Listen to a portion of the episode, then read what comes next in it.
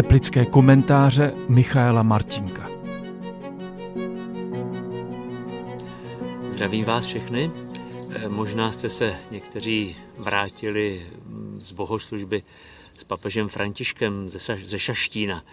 Eh, myslím, že ta jeho návštěva na Slovensku přinesla spoustu podnětů, tak se k ním zkusím vrátit příští týden. Dneska se chci ale zastavit u té nové vlny pandemie, která právě začíná. Nejsme best in covid, jak to zase nedávno zopakoval náš pan premiér. V celosvětovém srovnání jsme pořád na prvních místech, jak v počtu případů, tak v počtu úmrtí na covid. V přepočtu na obyvatele už u nás zemřelo eh, na covid dva a půlkrát víc lidí než v sousedním Rakousku nebo Německu. Eh, to ukazuje dvě věci. Pandemie je globální problém. Nemoc je produktem přírody a člověk nad ní nemá moc. Ale zároveň může člověk eh, svým jednáním velmi silně ovlivnit rychlost i způsob jejího šíření. Ten obrovský rozdíl třeba mezi Rakouskem a Českem eh, se nedá vysvětlit přírodou, ale jedině chováním lidí. Eh, Roman Primula před pár dny přiznal, že kdybychom v rozhodující době zachovali přísná opatření, tak by mohly být zachráněny životy až 15 tisíc lidí. Jak se zachováme teď? Eh, na rozdíl od toho loňského podzimu už máme proti covidu spolehlivou zbraň, vakcínu. Víc než polovina z nás už se nechala očkovat. Eh, až to budou čtyři pětiny, tak bychom mohli dosáhnout kolektivní imunity. Jenže spousta lidí eh, očkování odmítá. A někteří to dokonce zdůvodňují vírou v Boha. Třeba říkají, buď věříš Bohu, nebo lidským opatřením. Eh, když se necháš očkovat, eh, tak to znamená, že se bojíš nemoci víc než Boha. Na to vtipně reaguje známý evangelický kazatel Dan Drápal. Říká, to je jako když přijdu k uzavřenému chodníku s nápisem Pozor, padá omítka když se tomu, ne, tomu místu vyhnu, tak tím snad dokazuju, že málo věřím v Boha? No ne, jenom se logicky chráním eh, před nebezpečím.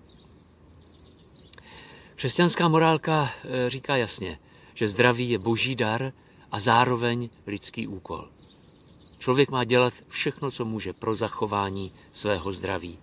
Od dobré životosprávy až po využívání moderní medicíny a zároveň má důvěřovat Bohu a věřit v jeho pomoc a prosit o ní. A teprve to spojení lidských schopností a boží moci může člověka uzdravit. Nejenom tělesně, ale i psychicky, e, i duchovně. K těm lidským prostředkům patří právě vakcíny. E, dnes už víme, že skutečně chrání před nemocí COVID-19. Víme, že kvůli jejich výrobě se nezabíjejí nenarozené děti. Víme, že vakcíny nevedou k vyhubení lidstva, že nevnáší do těla umělé čipy, že nemůžou způsobit nemoc, proti níž jsou zacíleny. Ani nemůžou změnit strukturu naší DNA. Přesto všem těmhle nesmyslům mnoho křesťanů pořád věří. Někteří kněží to hlásají z kazatele a někteří věřící odmítají chodit do kostela společně s očkovanými, protože se bojí, že budou od nich modifikováni. Jak je to možné? Proč právě věřící lidé tak snadno podléhají těmhle manipulacím? Eh, Tomáš Coufal z křesťanské misijní společnosti eh, k tomu našel několik důvodů. Eh, první z nich je jakýsi odstup od světa přesvědčení, že to, co si myslí většina, nemusí být vždycky správné. To je mm, pravda. Většina lidí, aspoň u nás, si myslí, že Bůh neexistuje, že člověk je náhodný produkt přírody, že sex mimo manželství je v pořádku. Ale my křesťané to vidíme jinak. Tak proč bychom nemohli vidět jinak taky očkování? To je vážná otázka, jenomže v tomhle případě nemístná. E, Tady totiž nejde o názor, ale o fakta. Víme, že očkování chrání před nemocí. Proto v rámci své eh, křesťanské odpovědnosti bychom měli ve vlastním zájmu i v zájmu celé společnosti tuto možnost využít. Druhým důvodem, podle eh, Tomáše Coufala, je snaha o jednoduché vysvětlení složitého světa. Hledáme příčinu katastrof, která by jim zároveň dávala nějaký smysl.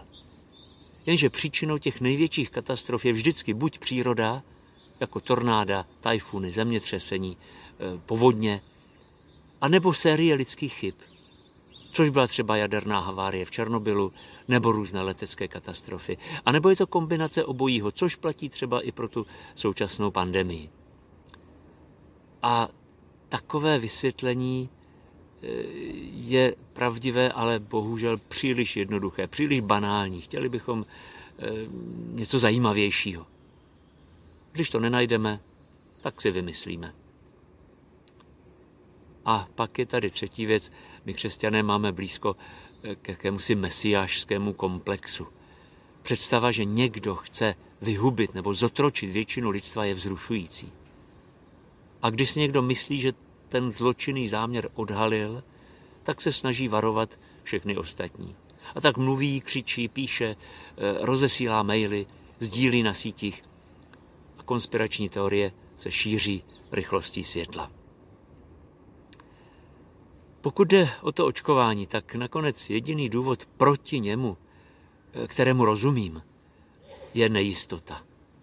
Ano, vakcíny byly vyvinuty velmi rychle a nemáme stoprocentní jistotu, co může jejich masové použití v delším časovém horizontu přinést. Jenže na druhé straně vývoj tohoto typu vakcín probíhal 30 let, dávno předtím, než se objevil COVID. Není to tak, že bychom nevěděli, co můžou způsobit. Ta nejistota je podobná jako v případě jakýchkoliv jiných léků, které ale nikdo nespochybňuje. Prostě určitá míra rizika ve zdravotnictví je vždycky. Ale riziko, které podstoupím tím, že se nechám očkovat, je mnohonásobně menší než riziko z toho, že očkování odmítnu. Ta náchylnost věřit dezinformacím ukazuje, že mnoha křesťanům vlastně chybí jakýsi smysl pro pravdu, nebo že se bezradně motají v tom chaotickém světě médií, internetu a sociálních sítí. A pak nejenom, že věří těm nesmyslům o pandemii, ale taky můžou naletět lžím politiků ve volební kampani, anebo se bát milionů muslimů, který se prý valí eh, do naší země.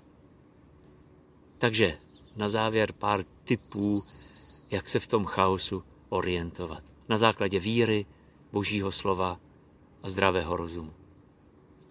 E, připomenu důležitou radu e, z prvního listu Janova. Nevěřte každému vnuknutí, ale zkoumejte duchy, zda jsou z Boha. Neboť mnoho falešných proroků vyšlo do světa. E, v tom prostředí, kde je lež běžná a většinou i beztrestná, což je právě internet, si musíme uvědomit, že jsme jako ovce mezi vlky, že se snadno můžeme stát obětí. Nevěrohodné weby se poznají podle toho, že není jasné, kdo za nimi stojí.